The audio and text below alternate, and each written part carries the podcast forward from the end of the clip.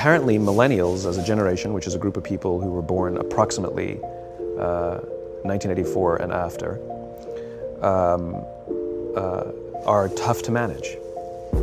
And they're accused of being entitled and narcissistic, and self interested, unfocused, lazy. But entitled is the big one. Surprise, motherfucker.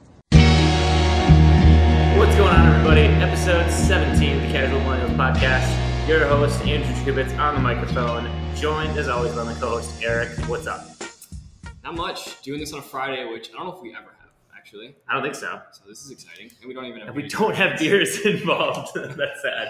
We've had beers on other weekday nights, not the night you probably are more socially acceptable to have beers. Are beers an option? Beers Yeah. are an option. Should we should we get a, a beer Should we break? do this? No, we can just pause, get a beer break. Introduce our guest. I'll get beers. cool. So with us today, we have someone who's pretty awesome. I'll let her tell a little bit more about her story, but Katherine Adamek, um, Olympian Olympian medalist, nevertheless. So uh, let's have you tell. Yeah, let me. Yeah, I'll give you. I'll give you the Cliff Notes version. Um, I, in 2010, I had a phenomenal opportunity to represent the United States in the Olympics in Vancouver as a short track speed skater, um, and I had a really, you know, long journey to get ready for that point. And so, thankfully, all the hard work that I had put in, I got again so fortunate, so grateful that at the right time on the right day, I got to win two Olympic medals. And it which is amazing. just really the the older I get, the more I look back at it, the more I realize like who does that? Who gets to do these things? Like I was a kid, I was dumb. I just thought like, yeah, okay, I'll train hard, I'll go race. This will be good.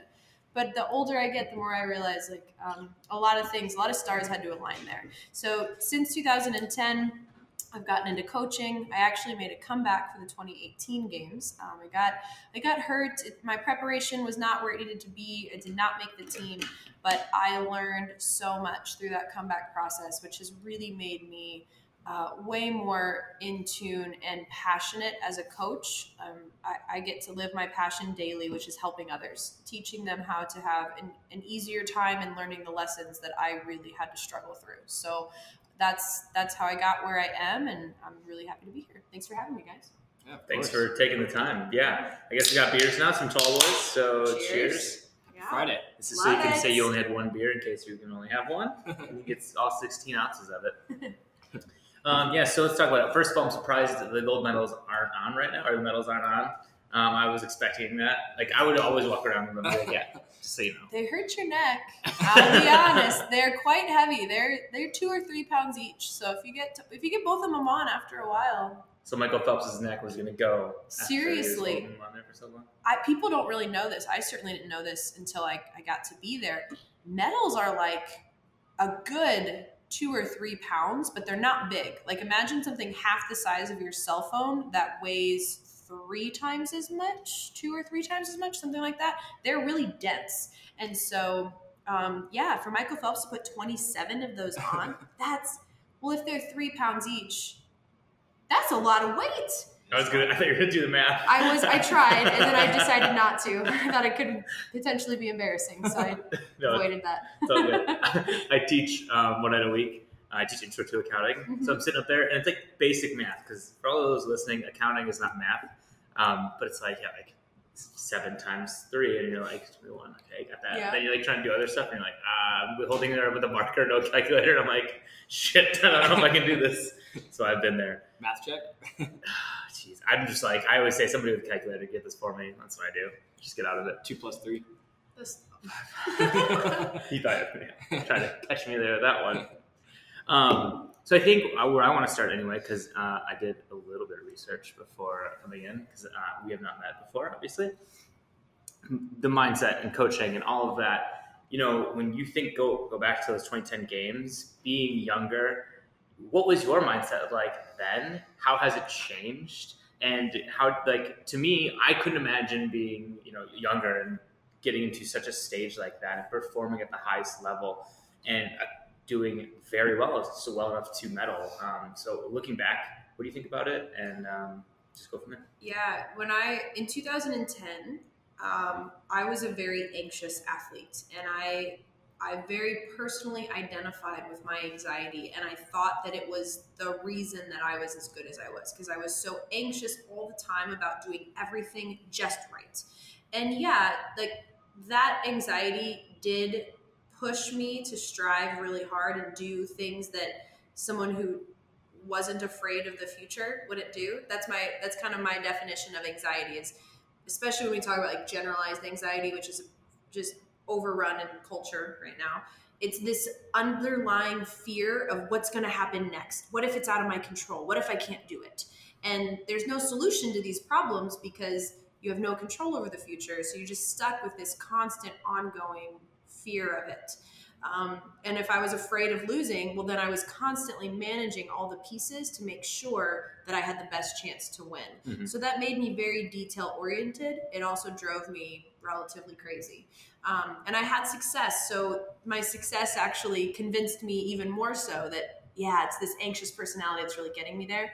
Um, that's why my comeback was such a, a life changing experience for me to go back with more perspective, especially having spent time coaching. And so the biggest time that really changed the way I thought about it was I was coaching a couple of youth athletes who had very similar stories to me when I was their age. They were not they were not shoe-ins to make teams or win medals, but man, they were gritty and they worked hard.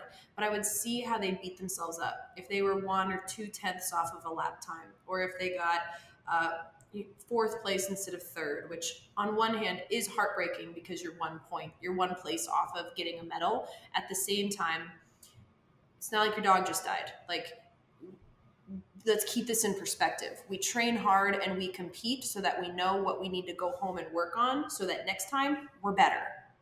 The world didn't just end. We just we ate a piece of humble pie. It tasted really bitter, but now we know, keep moving forward. And as I was coaching these girls, I was seeing that this is how I used to behave. As a rational adult who wasn't living the emotional piece of it, I could see how much that anxiety and that really harsh judgment and fear was keeping them from being their best.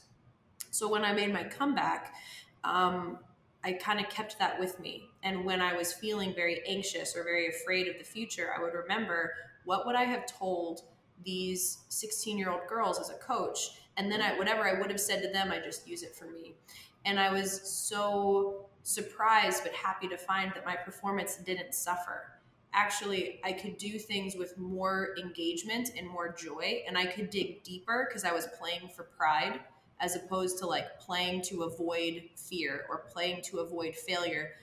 Every rep of every set became let me just dig deep so just so I can see. I just want to know how deep this goes. And that place of motivation was it let me dig deeper and it was such a more satisfying way to live than what I'd been doing before. And so even though that comeback, like I said, I, I, I got hurt, I got a concussion. Um, I was out from January until July and we picked the team in December. And so coming from six months off and then only having six months not only to get back on, but back on at the most elite level, that was very difficult. And I came close, but I couldn't do it. Um, and if I had had that same anxious mentality as 2010, I would have death spiraled after that. I wouldn't have been able to manage the depression that comes along with that. But keeping that perspective of how can I handle this from a place that's like, I'm just digging the deepest. I'm just seeing how deep this well goes because I like it. I want to know. Um, well, the well didn't go deep enough that day. And sure, that sucks. Mhm. I'm sorry about that. I wish it had gone better. Wish it had gone my way. Um, but when you let go of that anxiety, you don't have to relive the negative self talk. You don't have to relive the doubt and like, oh, woulda, shoulda, coulda, woulda. Those conversations don't happen in my head because I had a shift in mindset. Right. It's almost, and sometimes I always feel like, well, you said it right away, and that was, you know, if you fail, you just go back to the drawing board, or you go Try back again. to like to go back to whatever it is you're doing in any sense of the word, right, or any sport, any academia, whatever it is. You can always build on stuff, and I think sometimes things get blown up too much, especially when it involves kids or younger adults, because that can really affect the rest of your life. Looking back at some of that stuff, so it's great to hear that you're kind of working with them and trying to get student, or I shouldn't say students, Um, but you know, young people out of that, especially at that level, who are some of the best athletes in the world. Yeah, and I think it's to, to your point of students. A lot of the athletes I work with come to me and say, "My schoolwork is better. I focus longer. I I bounce back from negative test scores better, and just realize like, oops, I didn't learn that. Let me go back and do my job instead of play the the tape that goes through your head that says all the, the harsh negative things that that recording or that however you like to think of it that tape player mm-hmm. is what's distracting athletes students people whatever from the task at hand which is that didn't go well there's something that I, I missed i need to go back and learn that lesson and then try again So it's taking those failures and really learning from them. It's Basically, it- what it comes down to, right? Absolutely. And I think why that is difficult is because it does hurt. It does have the tendency to hurt your feelings when you have to look there and say, like, you know what, I really should have known better. Especially when you're dealing with the types of people that you're dealing, they're so competitive that Mhm. always want to win. Mm-hmm. Yeah. Not, it's not that it doesn't hurt your feelings. Yeah. It's just that you can play the tape player and go through that forever. Or you can say, like, this is going to hurt for five or 10 minutes for me to really truly self reflect and, and acknowledge my weaknesses. But then I can do something about it and I can move on, and the tape player won't continue to play. So for me, that's a fair trade. I'd rather have five or 10 minutes of, like, uh, this hurts, and then move on. It, it, like I said, it's just such a more effective way than continuing to play the negative self talk on repeat. Yeah. I'm one that learns best. Like I have to, I have to make the mistake one before I even know that it's a thing. Sure. so then I know how to fix it. But then like sometimes um, I hate I feel like I talk about it a lot, but so I just I train jujitsu now just recently. Oh, so I'm a couple months into that, which is awesome. But like when you make a mistake or something, it doesn't you know you don't fail. You have somebody choke you out basically, Mhm. or try to break your arm off. Um, so it's a, a painful reminder, like oh, don't make that mistake again but like things like I will roll, you know, I'll roll three or four times a night, and it takes me like a week for me to really remember something or to like really get that muscle memory down. So it's almost like you have to continue to fall, continue to fail to really pick it up before it happens next time. So I think that's the biggest thing is preventing it, right? Yeah, and so that's where it starts to turn mental because you're talking about awareness. Mhm. And the first you you can't solve a problem if you haven't even recognized that there's a problem there. Um, and like you're saying, it might take you a few times. You're gonna have to see the situation three or four times, but then you're gonna see there's a pattern here. Every time it looks like this, I'm on my way to something bad, Mhm. right? Yep. And as soon as you can recognize that, or even have the awareness to plan ahead. So, you know, kind of a big uh, law of attraction thing is like visualizing. And so I'm, I don't, I'm not incredibly far deep into the law of attraction, but I did visualize myself when I was training. I didn't, I'd visualize myself winning. Especially on the workouts that I didn't think that I could, that I was pretty sure that I was going to keel over and die those are the moments that I would visualize what it would feel like to win a medal. And I got through the hard parts that way. And now in my life, I do the same thing where if I know full well that, what, for example, Wednesdays are really hard for me. They're they're not 12 hour days, but they're 11 a.m. to 10 p.m. And so it's on it's it's just a really long time, and it, you end late at night. They kick my butt. But if I wake up in the morning and I can think ahead and I can visualize, you know, around six o'clock, that's when I get really, really tired. Let me just imagine myself grabbing a snack on my way to the gym and walking into that gym with the kind of energy that I want my athletes to walk in with. And because I just took that the 15 seconds that it takes to see myself doing that later on in the day, when I'm approached at 6 p.m. with the temptation to be negative and tired, I've seen this before. I recognize this pattern and I know what I'm going to do about it. It really helps me get through the hard parts of my day. Interesting. So let's stay on visualization because I think that sometimes some people like it, some people don't think it works like that. Um, so it, like I've been debating on whether I should actually go into competitive jiu-jitsu or not. And my lack of self-esteem always continuously tells me no because I haven't really wanted anything, especially when it comes to um, anything that is physically like active. Like right, I've only usually been good at academics. So I think about myself winning, but then I always go, "That's never really going to happen. You're going to get your ass kicked." So how does one kind of step out of that? Maybe a little personal coaching. here. Yeah, But, sure. yeah. There's a saying I really like, and Okay. it's competence builds confidence. And so what you're describing is that you want to be confident that you can go and achieve something on an athletic scale, but you haven't built up the competence along the way to really feel confident. Right. So on paper, I'm sure you can write out all the reasons why you should really give this a go. Mhm. But then in action in life, you have to take those baby steps so that your confidence isn't false. You have competence behind it. Mm. That way, when someone, I shouldn't even say someone, sometimes somebody will come in and, and kick you down. Most of the time, we end up kicking ourselves down, right? Like we think a lot harder about ourselves than anybody else does. But whether it's external or internal, that way, when the conversation comes up that starts to make your confidence feel questioned, you can actually, no, I've done this. I am competent at this skill, at this behavior. I've practiced it. I've gone through adversity and I've still come out the other side. I've earned my confidence. Mhm. I have the right to think I can do this today. Some people think they can do this today and they haven't earned it yet. And, and that's what empty confidence look like looks like. That is we're talking like kind of arrogance there. Sure. But there is a way that confidence is earned through grittiness and doing the things and learning the lessons and feeling competent at those skills. And at that point, no one can attack your confidence. You've done your job. Right. No, I like that. Hell yeah. Have you ever read the book Can't Hurt Me? Mm-mm. By David David Goggins. Yeah. Oh, okay. There's Well, a lot of visualization talk in there, like how important it is to Okay. just succeeding. He's a mental freak. He's so, a total mental freak. The guy's crazy. yeah. I will have to check that out. If you if you don't want to read the book, he's also on Rogan's podcast twice. Ooh, even better. Yeah. My friend runs and listens to that podcast on repeat, and it's like a four, it's like a two and a half hour long podcast. Yeah. David Goggins. Yeah. That will be my very next Rogan podcast I listen to. Probably my next book. The guy's a badass. Yeah. Cool. I can lend it to you if you want to have the book. I I'd love to. So, Thank you. um, yeah, he runs like ultra marathons, and he Yeah, was a over Navy 100 SEAL. miles, yeah. And before that, he was like 300 pounds. Yeah, Wow.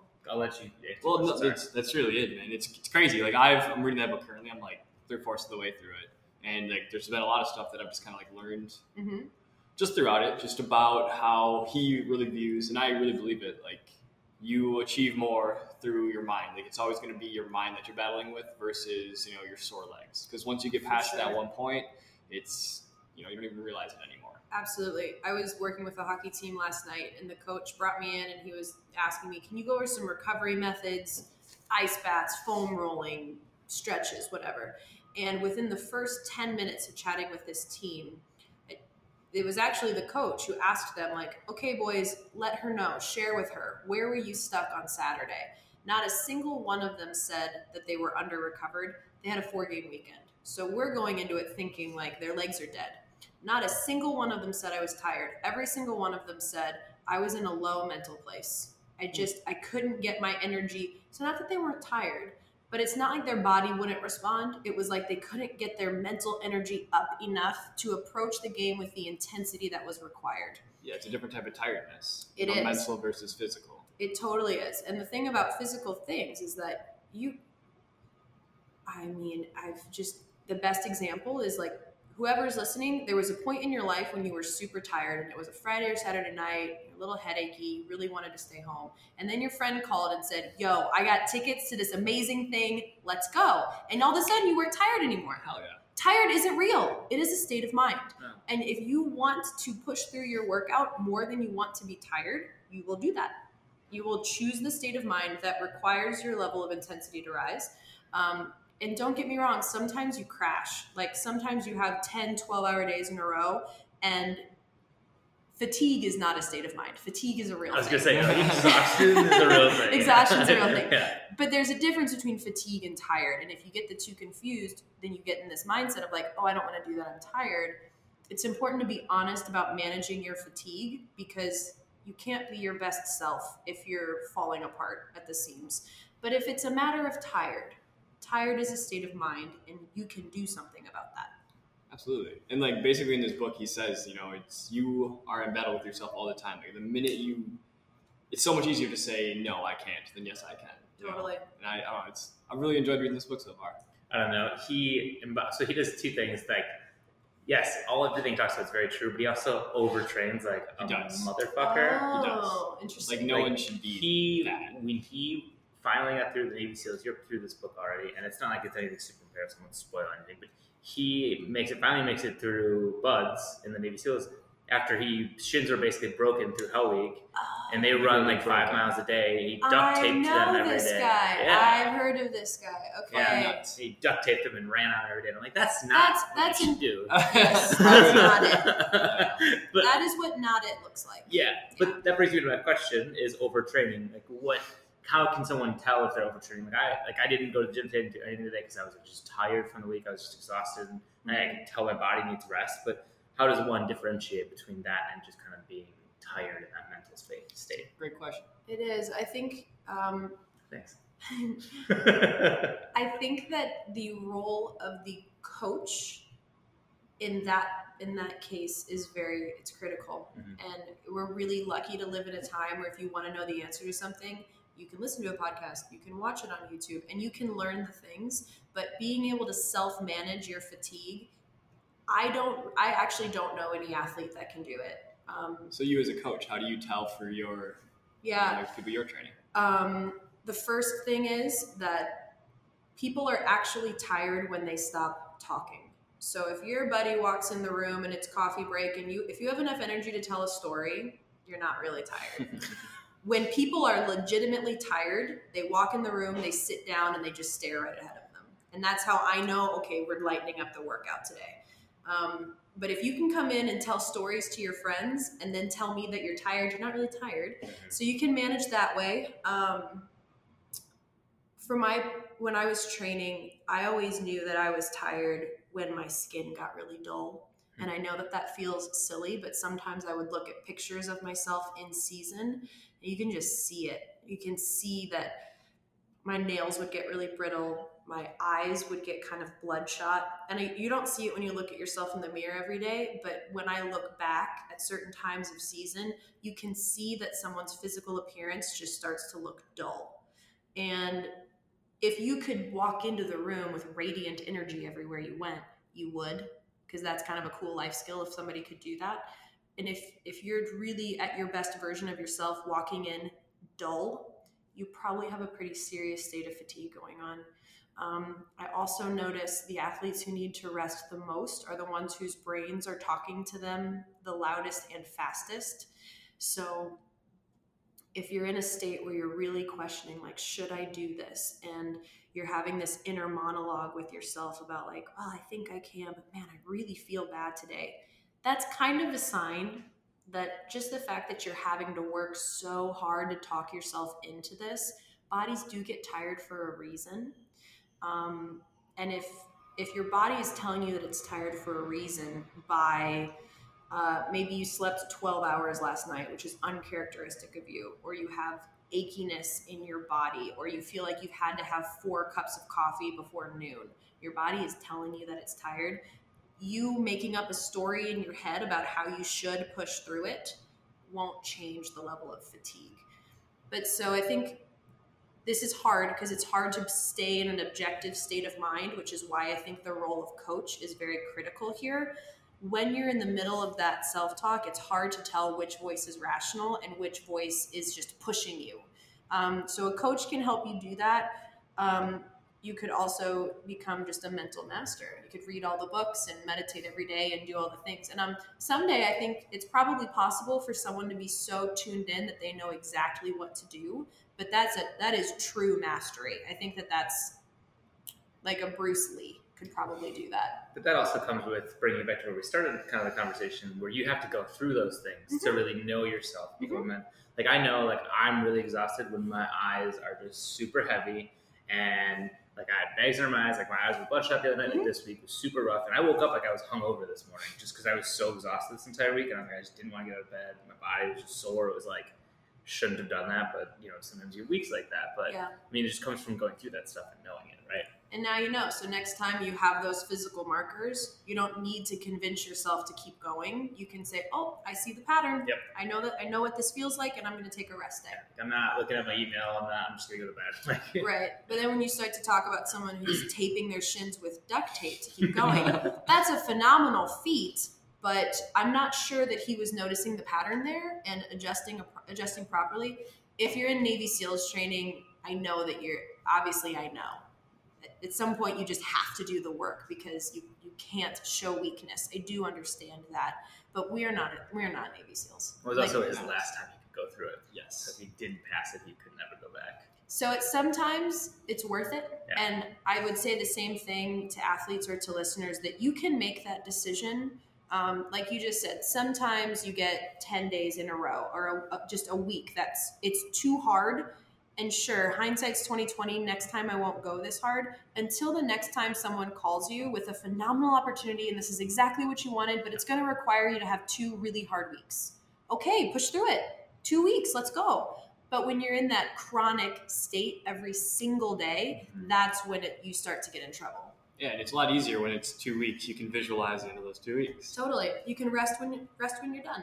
Well, that's exactly that's perfect transition. Well, I was just going to mention is I listened to uh, a podcast with hosted by Andy Stumpf, who's also a former Yep, SEAL. I've definitely heard his. um, he talks. He used to be a BUD/S instructor, Mhm. and he always talks about how you can tell the people who are going to make it and the people who aren't going to make it, and how he got through it was like he just because it's but like Hell Week is like seven days, I think. Mhm. So you can, I think it's like sun up to sundown, so you can go by when the sun rises and the sun Mhm. sets. You can go. They have to feed you every six hours, so you know that going in. So you could go every time you eat. So it's a six hour pattern, but he goes, you just have to really minimize like the amount of time that you're going to make a goal. Like, okay, just get to this, and then you're done, and then get to this set, and then you're done, right?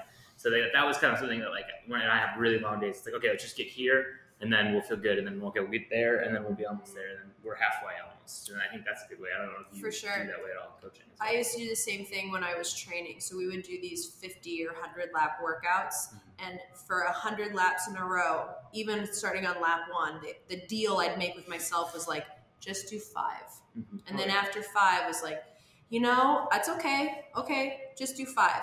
And I'd keep doing that. And I'll tell you what, I would go down all the way to like, just do three, just do one, just do a half, anything to keep going. Yep. Um, I, I don't think I ever had to go any lower than a half lap because that's about five or six seconds.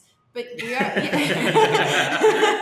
I was having to tell myself every five or six seconds, like, okay, keep going. Yeah. Just five more seconds, just keep going. And um, I haven't I haven't had to do that in my life. I should probably start because thinking back, that really helped me get through a lot, and it makes your time go faster. Mhm.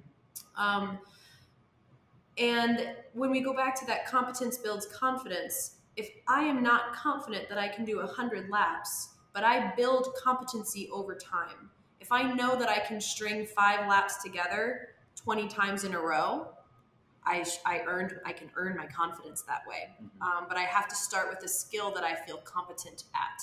And so yeah, break those down, break those goals down small. That's how you develop your confidence to do the really big things. Not only that, but I think you feel a little bit more accomplished and maybe a little bit better about yourself as you're kind of going through that. Because you're like, okay, I did that. All right, we can do another five, almost like you said. And then eventually, Yeah. sometimes it does get down to a small portion, but whatever it takes. Or the best is when you for, you start forgetting to count. Yes. And before you know it, you're like, oh man, I just did 20, and you didn't even know.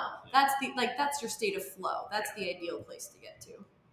No, I definitely agree. I, I was a runner, never like anything past high school, but I used to be called like a natural runner, Mhm. and I I might have some friends would be pissed off like at me for saying this, but I don't think I was like a natural runner. I think like I was naturally able to power like through that. Yeah. Like, that's I don't know. It's like that one chick, that one like the Moab 240 by like three hours. She like didn't sleep. She slept for like a minute Oh or a couple gosh. minutes. Like she was losing her eyesight by the end of it because her body was so stressed. But she's like a normal human being. She can just mentally shut everything off and just run for however long. She did it like a day and a half or whatever. Or some Wow. crazy shit. Yeah, it's wild. It's wild. So I want to go back to your story about um, the Navy SEALs training camp, the BUD/S, because I actually got to do a Navy SEAls training camp when Mm-hmm. Did I you? was training. Hmm. Um, not not like Hell Week or anything. I think it was like three days. Um, but they, Still, it was hard. It was it was hard. Was it a continuous three days, or was it like you went there was for a- eight hours a day and then you went home? Or It was worse. We would go to Navy SEALs training for the first half of the day. wait, were you then- actually there with? Like, Uh-huh. Okay. Uh-huh, in California, Nice. where Coronado is that where I think that's where yeah, it's at. somewhere in Southern California. Yeah. Um, I think for one or two days we were there the whole time, but we were also on team training camp. So we were doing we were doing this Navy SEALs training camp and then going to the Olympic Training Center in Chula Vista and doing our speed skating training. It was insane. It was really not not a not a great time in my life because I was in an extreme state of fatigue, not just tired. Like that was before I needed all my hip surgeries. Mm. But I mean, I needed them. I just hadn't gotten them yet, and I, that was a really bad week for me. Um, but what our instructor said he he said he taught me something that I reference in my keynote speeches all the time, something I reference with my athletes all the time. And our instructor said that the only way you're going to get through this is to embrace that this sucks. That's why you're here to to train through the fact that this sucks. And he made it really real for us. He said when you are at the real legitimate Navy SEALs Hell Week, the fact is that in the line of fire, like when you're on duty, your buddy, like your your person, your guy could be standing right next to you and he could go down. That's the type of realness that they're dealing with. And if you wallow in that suck for one second, you're going to. You have to embrace that that sucks instantly and move forward. And I'm so grateful that I don't have anything in my life that that's that, that is that intense. Yeah. When I've when I'm in that mental state of feeling like, oh God, I can't keep going, I remember like there are people out there who have like real and serious life altering things happen to them. They have to embrace the suck. I'm just working a 12 hour day. It's not that bad. But don't you think that can sometimes backfire though too? Like that mindset of saying, "Oh, somebody's got it worse off than me," because mm-hmm. it can almost it can almost talk you into like not dealing with your problems, or like you could be depressed and be like, "Why? Should, why am I? Why would I be depressed? I have a house, and some people don't have houses, right?" Hmm, yeah, that's an interesting way to think about it. I can certainly see that. Mhm. Um, I suppose I'm going to add a little a little twist onto that and say Sure. it depends how you're talking to yourself. And if you're saying like, "Oh, come on, pick yourself up. You don't have it that bad." Mhm. That's one way. Whereas another way might be to think to yourself like, "Wow, like for one minute just really live in the idea that I I get to have a house. I get to have clean water. I get to have people who believe in me." You know, as someone I had a I didn't have a, a traumatic brain injury. I just had a really persistent concussion. And for about six months there, things, normal things would make me dizzy and confused. Lights would give me headaches. And I'm so grateful that I can look at a computer screen again, that I can watch TV with my husband, that I can eat out, that I can not feel dizzy and confused when I'm trying to talk to my friends. And so there's a way to talk yourself through that that's basically making it sound like you're a loser and you need to you need to figure it out. Mhm. And there's a way to talk to yourself that way saying legitimately your life's really good. Like just live in that for 1 minute and the energy you'll get from experiencing true gratitude will help you get through. If it doesn't help you get through, that would be a sign that you're dealing with a significant amount of fatigue and it's probably time to start listening to your body and slow down Sure. yeah, that's, that's the way I'd go with that. Yeah, I'm gonna ask those. Yeah. No. Uh, I would love to hear how your transition from being an athlete to a coach has been, and what that mindset's been like. Can we? Let's bring it back. Actually, let's Oh, get, let's okay. go to how you became an everyday person to an Olympian. I don't know. I, well, I was never an everyday person. I was a, ch- I was a, perfect. Let's hear it. I was a child. It was a child phenomenon. I was very good at my sport by the You age of seven. Are a childhood Oh, Oh. not a child. okay, so when did like yeah. when did you notice or someone notice like, hey, Katherine's not normal? Um, I started training with the adults in my speed skating club probably by the time I was seven. I started training with the teenage boys in my skating club by the time I was nine. And by the time I was 12, I was the only girl on like the competitive team, and all the rest were 16 and 17 year old boys, which is really, really wasn't fun. To be a 12 year old girl, like training with people that you just can't relate with and Right. kind of resent the fact that you're there because they don't want a 12 year old girl that can actually keep up with their workouts. Um, so, yeah, I think that my my I never had that opportunity to feel really normal growing up. I mean, I have memories of like, oh, I got to go to school dances and have sleepovers and do things that were fun.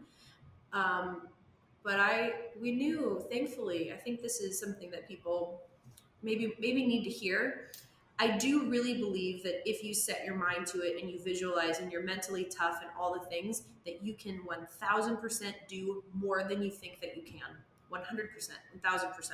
Is that what separated you- like separated you even as a kid? Like, you think that you had that type of mindset young, or do you think it was more of a physical? I did or- have that mindset. My dad and my dad taught me that. Okay. My dad taught me. I will never forget the conversation we had. I was unhappy. I was telling him like, "Dad, I don't know if I want to go How to old were you? practice." Fourteen. Okay. I don't know if I want to go to practice today. Like, you know, hanging out with those older guys, like, it's, I'm not really happy. And he very heartfeltly, which is out of character for my dad, told me, you know, kind of his athletic experience and some of the things, some of the opportunities he wished that he had had. And he told me that having these opportunities in the long run, it's a fair trade. It's okay if you're unhappy right now because you're creating something bigger that will last longer and that will make you happy. Um, now, with hindsight, I can honestly look back on that and say the things that make me happy aren't winning races. They never, they weren't winning races. My best races ever are races that I did not win. They're the races that forced me to dig the deepest that I ever had. And I didn't win those races. I just was in a place where I wanted to win so bad that I was willing to dig deeper than I never dug before. And those are my most proud moments. Um, and so I think that uh, in hindsight, I'm glad that I was taught to think the way that I taught.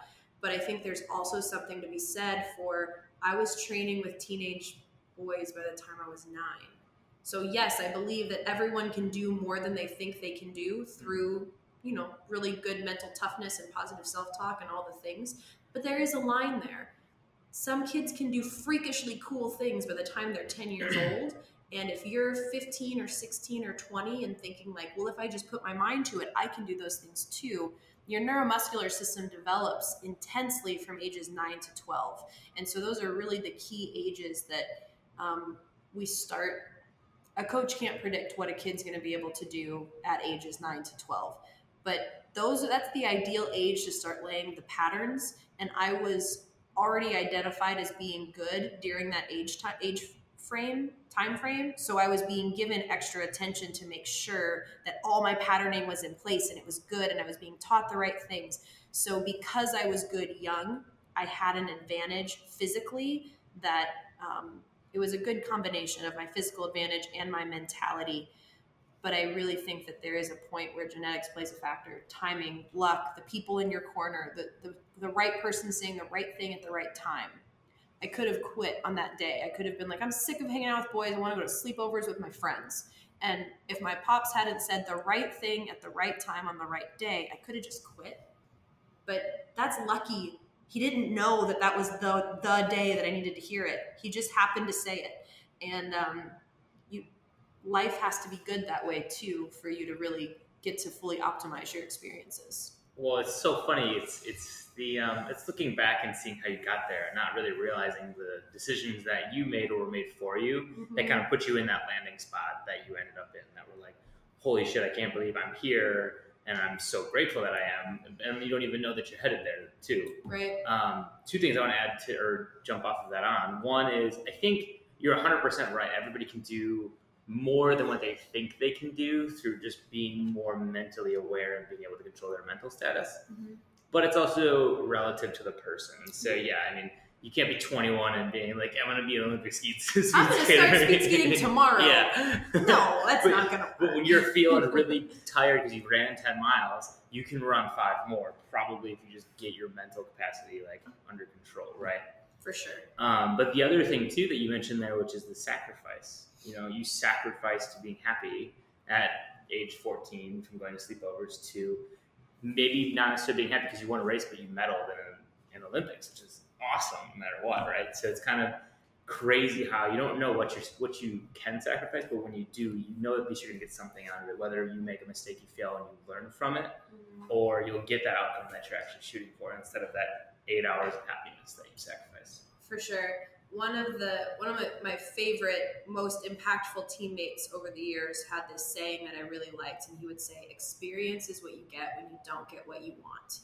And I think we as people tend to associate getting what I want with happiness and like that's the only thing that's valuable. But actually, I have found over and over again that the experience is actually more helpful in gaining future happiness. And so, exactly like you're saying, I can have eight hours of success right now, um, or I can get, you know, take my humble pie and gain my experience. And I'm more likely to have eight weeks of happiness later because I, I was forced to learn that lesson. Um, and that's something I run into with athletes a lot. If they don't win, they think it was a waste of time. And I will ask you guys to do this right now, but I'll ask your listeners as well to to visualize a time in your life where you just nailed it. It could be recently, it could be 10 years ago, but something one day, man, you were just so on. It feels awesome. You get that feeling in the pit of your stomach and you're like, uh, yeah, I know what that feels like. I are you there? One, no.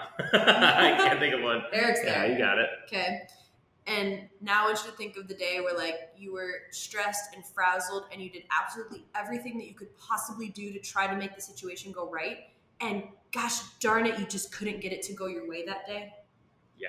Okay, we, we got that feeling. yeah. so you don't get that really like gritty, tough feeling in your in the pit of your stomach. But think about it. When did you learn more? When were which situation did you come out of with a broader perspective than you'd had going in? I think it's always going to become. It's always going to be the one that you fail at. Like It's always going to be the one you failed at. we've talked about that a lot now on this podcast. Like, and I'm sure all the listeners know that I'm very adamant on failing forward, and like that is so much. That's really where you learn. hmm It's where you gain like I don't know little new pieces of yourself and like learn who the hell you're going to become. It's also when you're stepping outside your comfort zone too. Like that's my biggest thing. Is like just trying new things, making yourself uncomfortable, or you know, even when you don't want to do it, because then that becomes a time where you like you know you can do it again, kind of like we've been talking about. So I think that's yeah. I mean, the last two, I think I can't think of a time I've been great because the last two weeks have just been super stressful, and I didn't like do anything I was supposed to to the degree that I would want to. But I think you know, like the people in my corner would say that I did very well for what I the situation I was in, let's say, in my mm-hmm. in my work status. So, it, but it's never like I'm a kind of a perfectionist. Like if it's not to the T perfect, I'm never gonna be happy with it, and I'll look back and be like, I could have done that different. I could do this different. Yeah. You know? Well, you have experience there. Yeah. And you don't have, you know, let me just encourage you that perfect is cool and all, but great. it's but it's not real.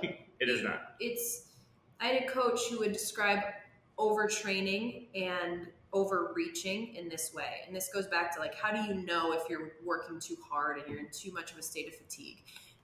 if you think of a flame on a candle and you're running your finger back back and forth across this flame, you can touch the flame and not get hurt, but you can't hold your finger there. You'll get burned. So overreaching is touching the flame without staying too long. Overtraining is when you put your finger on the fire and just stay there. Hmm. And I feel the same way about perfection. You can run your finger back and forth over perfection without getting burned. But if you try to hold your finger there and live there, it's gonna hurt. Your feelings are gonna get hurt because it's not possible to live there. You can only visit. Um, and then that makes those visits really nice That's true. you know you, you get that's how i feel about my, my silver medal like i'm so grateful to have had an opportunity to feel what perfect feels like some of the the hardest learning of my life happened three months after winning the medal because i had made this assumption that when you arrive you're just perfect forever when you get a medal there's some little box that gets checked of like yep this one she's good enough that doesn't happen.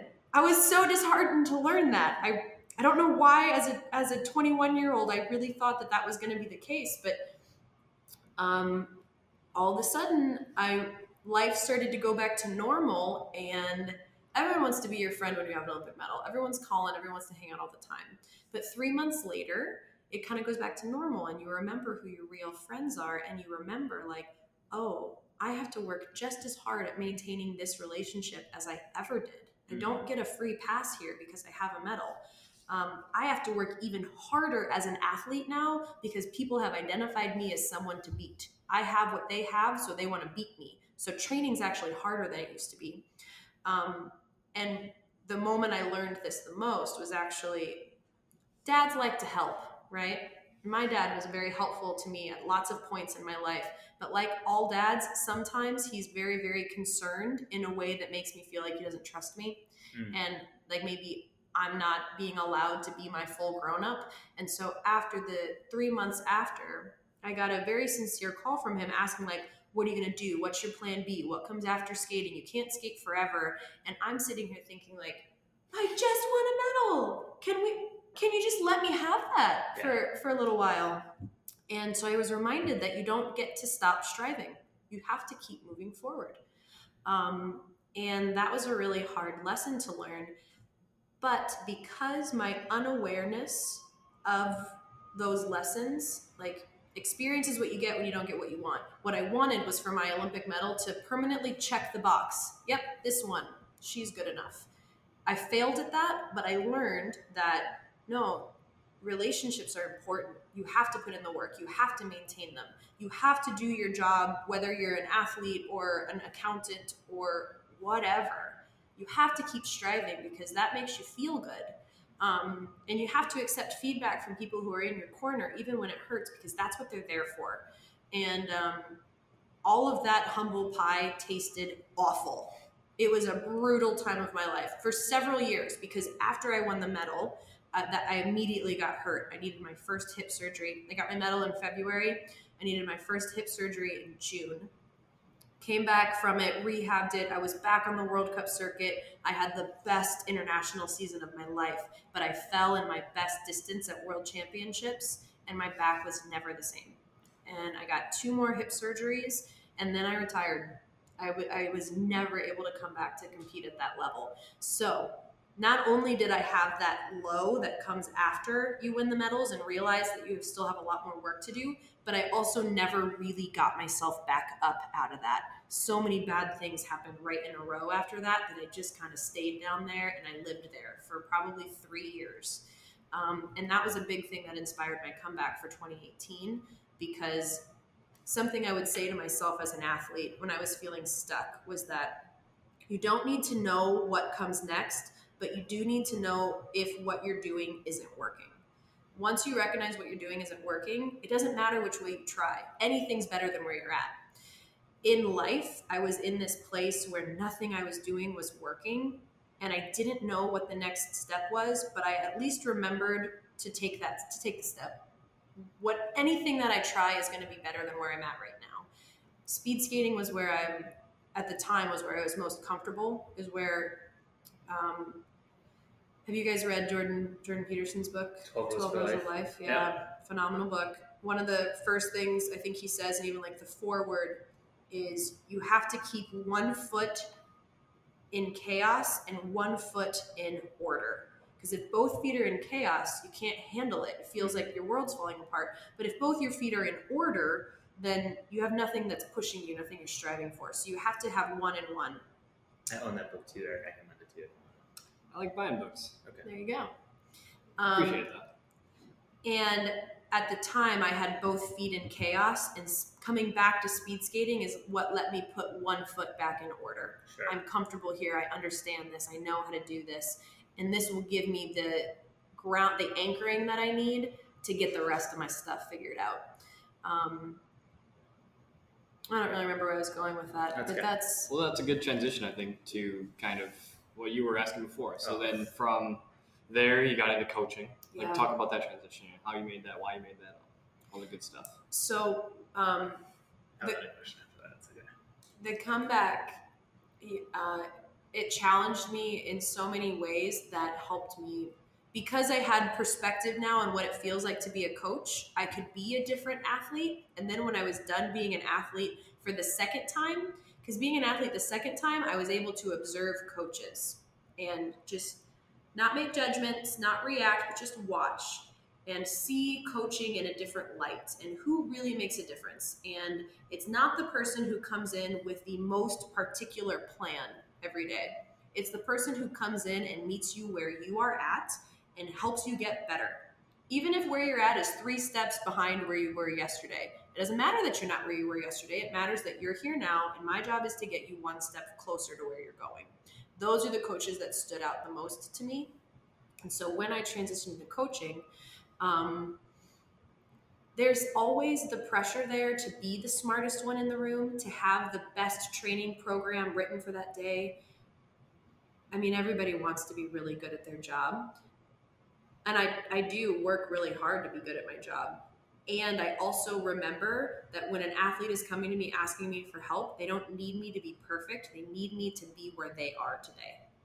And um, I try, you know, air quotes and within reason. I try to be perfect. I try to read all the things and and uh, learn as fast as possible and adapt quickly to every situation.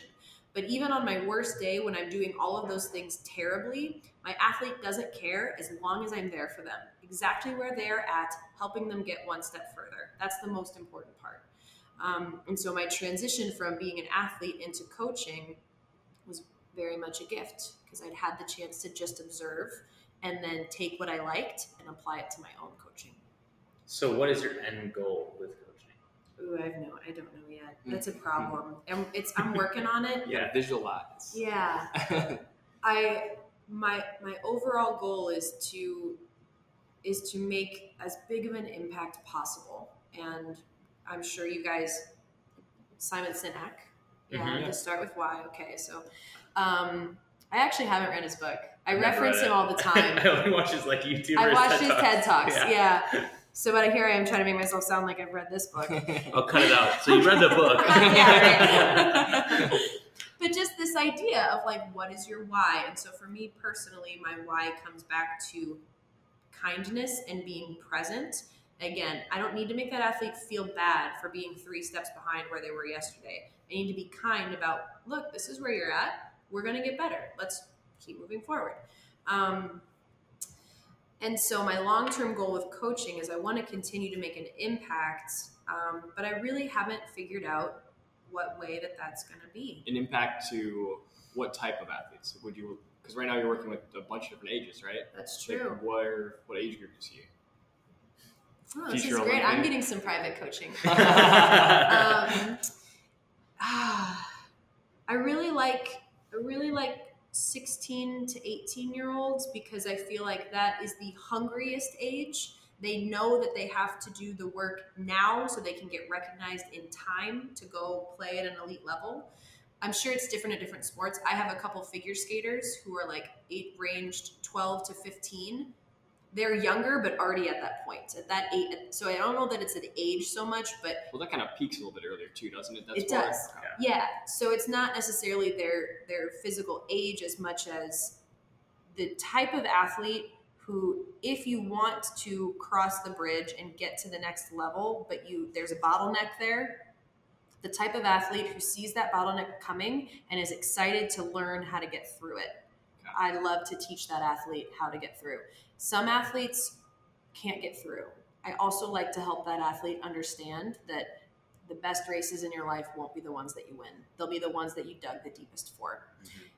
And then there's a whole nother tier of athlete who you don't have to make it through the bottleneck you have to figure out what it is that you really really really like to do who cares if it's not hockey but you have to find your thing and then you have to go thrive in that in that thing um, and so i don't know that it matters on the age so much but i like athletes who are struggling with the approaching bottleneck i like to help them get through that Is there? You wanna go? Yeah, I mean, okay. So the reason I asked the question, "What's the next for like, what's the end goal with coaching?" is because I, I'm a very competitive person in almost everything that I do. I want to be the best at it, and that's one of the things that I find that is a, actually a weakness of mine. Where Hmm. whenever I pick something up, I want to be the best. Like I, when I started playing golf when I was 13, I wanted to be on the PGA Tour. Like that was my goal. Like I wanted to be that because I wanted to be the best of the best, and, and everything I did. Um, so being an Olympic athlete, you have to have that competitive drive to Mhm. even make it to that level, and then to medal at that level is even crazier, right?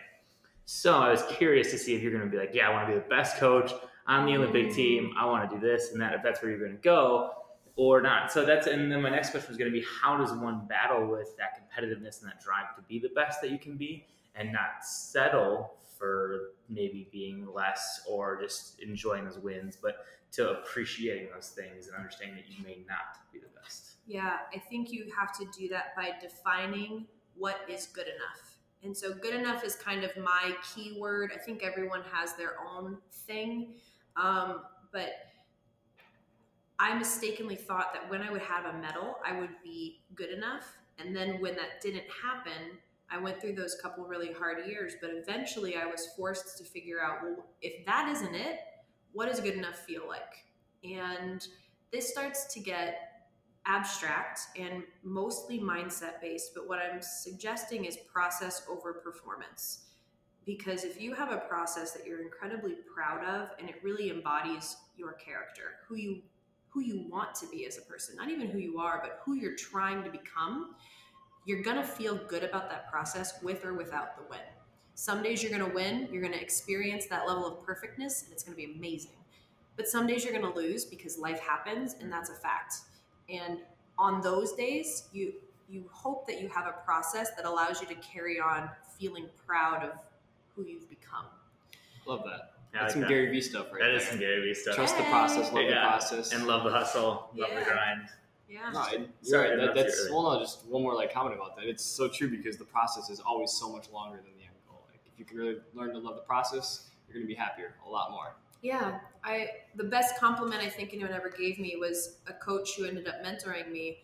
She introduced me to a group of athletes one time and she gave me this phenomenal compliment. She said, "This athlete more than anyone else embodies a student of her sport." Mm-hmm. And I didn't even realize that I was doing it, but when she put a phrase to it, I realized that yeah, I thrive when I'm learning. When I learn the most effectively, I have a pretty good chance of winning.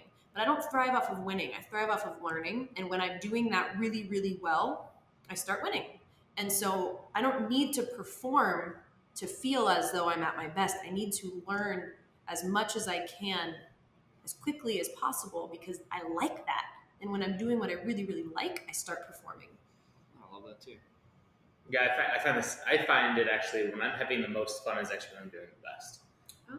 So like golf particularly, like I'm Yeah. very hard on myself, and I always want to be perfect. And golf is one of those sports that you'll never be perfect at, especially in 18 holes. Um, but I find that if I'm hanging out with friends that I enjoy playing golf with, I'm really relaxed and I'm just enjoying the game, and that is when I will play the best. Mhm. Like podcasting, some of the best podcasts are like I don't. I'm not trying to be Joe, the next Joe Rogan, right? Sure. You know, we're just trying to do this kind of for fun, and that's why I find it something that I would excel at because I'm not here trying too hard or over trying to overperform basically or Yeah. the best. And I would imagine that you don't have a fear of underperforming Yeah. in this in this realm. Right. And so I think that's another part of it is that even though, yes, we want to strive to overperform because those days feel really great, the fear of underperforming is unbearable. Underperforming itself isn't that bad. You have a bad day, you eat some ice cream, you watch Netflix, it's fine. The fear of underperforming is unbearable. Can handicap you. Uh, It, it as it often does. Yeah. Yeah. I wanted to jump back into. I I don't know exactly what you wanted to go, but I wanted to make sure we got this before. You talked about coaching. You as a coach, was there ever a coach in your life, childhood, your actual just coaching? Is there like a one coach that was like, hey, this is this person is why I became a coach, or why I wanted to become a coach, or thought about it, or impacted you so heavily that it really hit home? Yeah. Um, a couple coaches. One was a strength and conditioning coach. His name was Shane Domer. And I learned so many things from Shane. But the number one thing I learned from him was after he had been promoted into an administrative role, I was visiting him at his desk one day and he had this little sign posted up and it said, At some point, the only thing that dif- differentiates you from your competitors is your ability to learn faster. And that pretty much sums up the way that he ran his weight room. Hmm. Like, yeah, you can put your two and a halfs on and your fives on, and we're here to get stronger every day. But at some point, everyone's strong. Everyone has a phenomenal elite level coach or person in their corner, even if it's not sport. At some point of, of competitiveness, everyone has resources and talent, and the only thing that separates you is your ability to learn faster. And that set me on fire to want to learn as fast as humanly possible. Um, and then the next person. So learn about coaching, you're saying, or learn. I would Just in general. I would rephrase it now to say to adapt, to learn and adapt faster. Because Okay. even if it's not coaching, how many times do you guys see someone who consistently struggles? Um, the, my favorite example is like consistently has road rage, consistently is just irate about bad traffic, right? Um, it happens every day around 8.30 and 3.30 and 5.30 every single day it's like clockwork. So you when i'm talking about learning faster i'm talking about seeing the pattern and adapting to that pattern faster. Um, so you know if i was mindset coaching you i would say every single day you know there's going to be bad drivers and you know they're going to get you in a really riled up angry place. It's the truck drivers that get me. is it? It is. So you can probably see that coming though, right? You I can be like, oh, there's a truck up There there. is. He's going to get me mad. So let me just take three deep breaths and adapt faster this time and not go through all the road rage. And so whether it's coaching or just life, the ability to see the pattern and adapt faster. You're very right.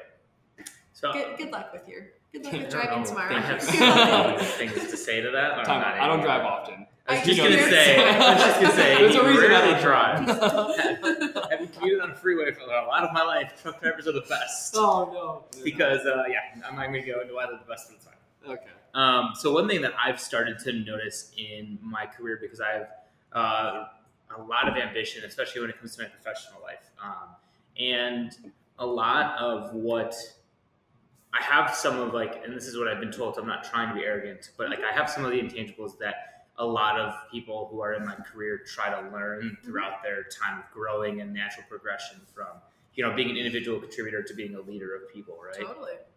So I'm at the point where I feel like, oh, I could do that Mhm. because I have X, Y, and Z, but I haven't had the experience that comes with going through all those years. So I'm having a really hard time and working mentally to just be patient and understand that person there that's been there for 30 years and may have had to learn how to speak in front of people and how to lead people Mhm. um, knows a hell of a lot more than I do, even though I can do those things well or even just as well or better than them. Mhm. Um, and I think the best um, line I heard, which was actually on Andy Stumpf's podcast, where you know, a, like a black belt in jiu-jitsu can roll with a white belt in jiu-jitsu, and they can roll, and the black belt will tap him out four or five times, say in five minutes, and the white belt will get done, and he'll be like, you know, what can I do better? And he'll say, nothing. Like you're doing great with the tools that you have, but you've only been training jiu-jitsu for X amount of months, and I've been doing it for ten years. I can't give you those nine years Mm. that I have under my belt, right? Because you've either been through something and you've learned how to adapt from it and things like that. So,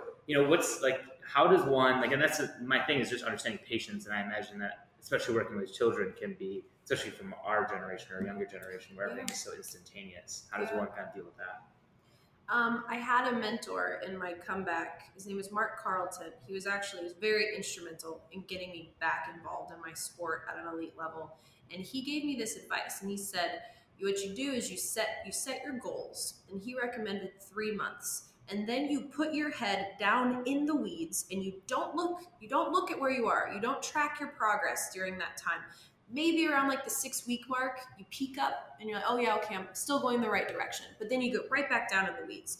And after those 12 weeks, then you stand up and you say, have I done it? Have I gotten here? Because if you're judging yourself daily on like, do I have the skills yet? It's going to feel like you're never there. Mhm. But when you get immersed in a problem and you live and you breathe it and then you come up for air, you have hindsight, you have perspective, and competence builds confidence. So even though those three months are brutal because you're just immersed in all the problems, you have built the things that, that are required to have confidence at the next level.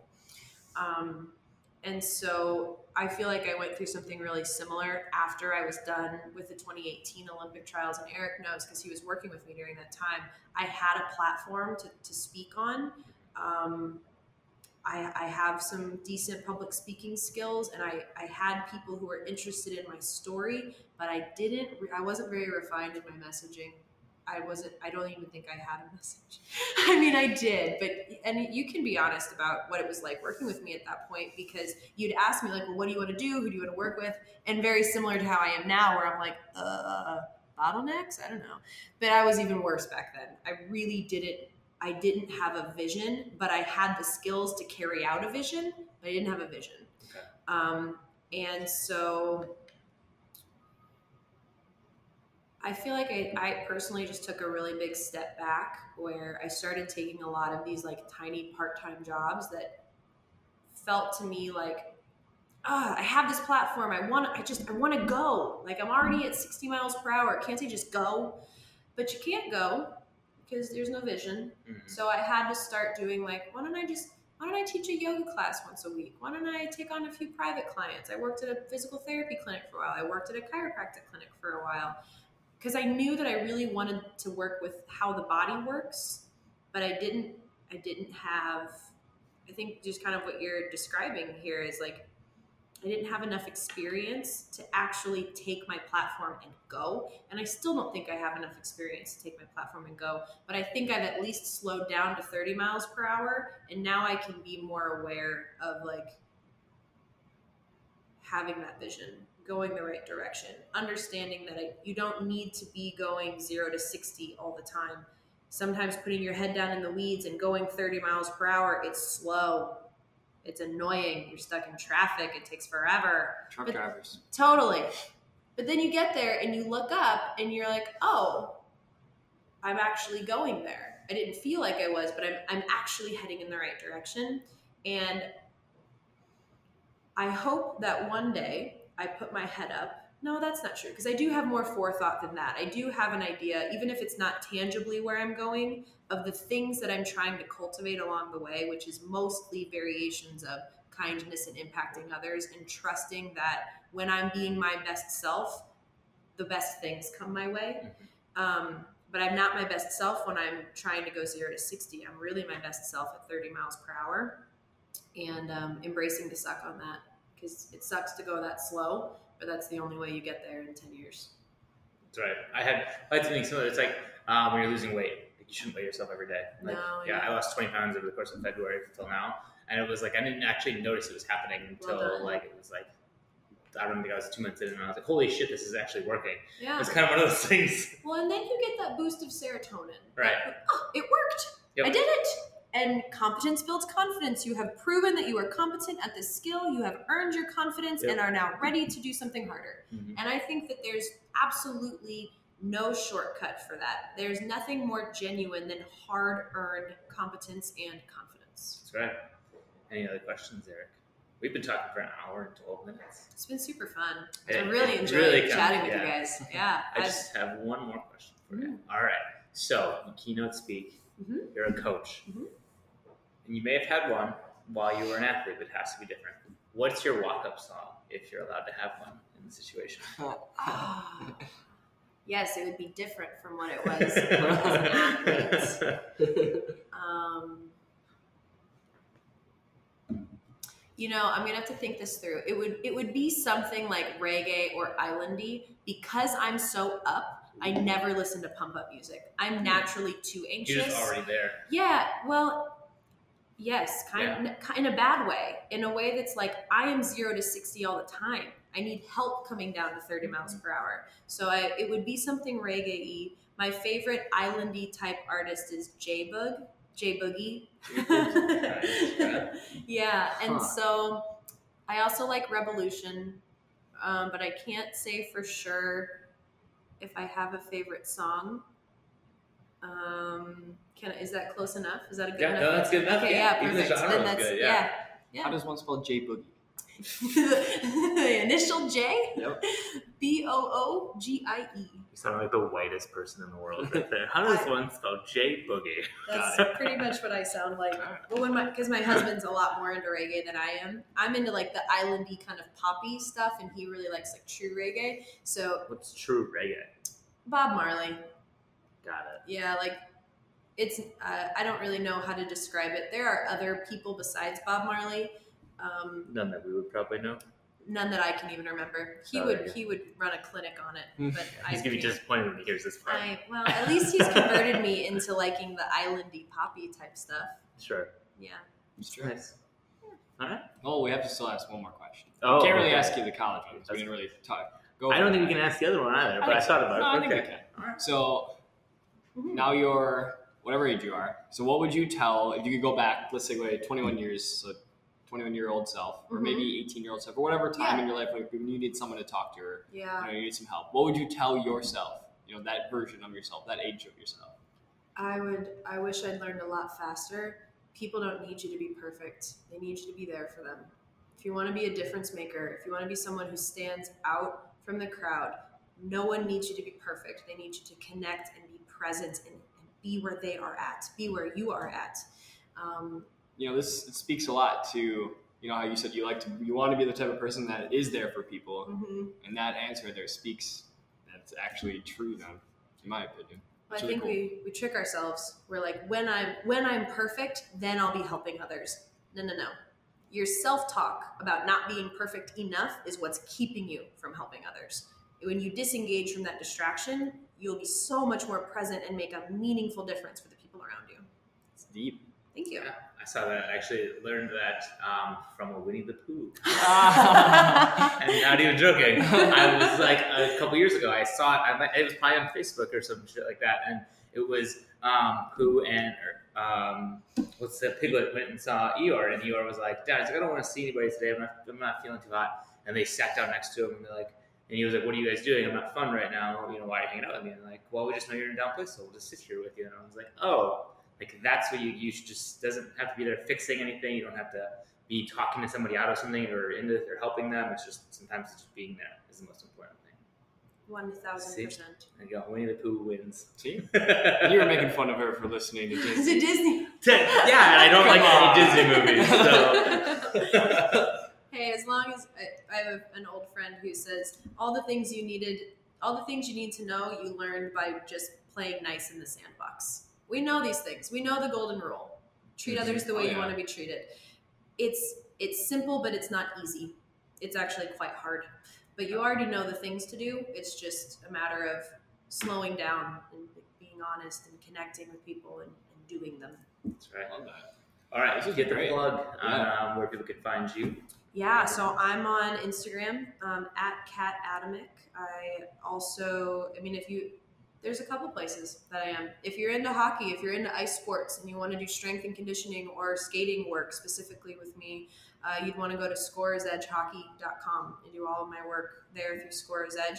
If you want some mental skills coaching or you know maybe some keynote speaking, in that case, I'd say go to Fix Your Mindset. Either way, you're going to be able to find my email address and get in touch with me.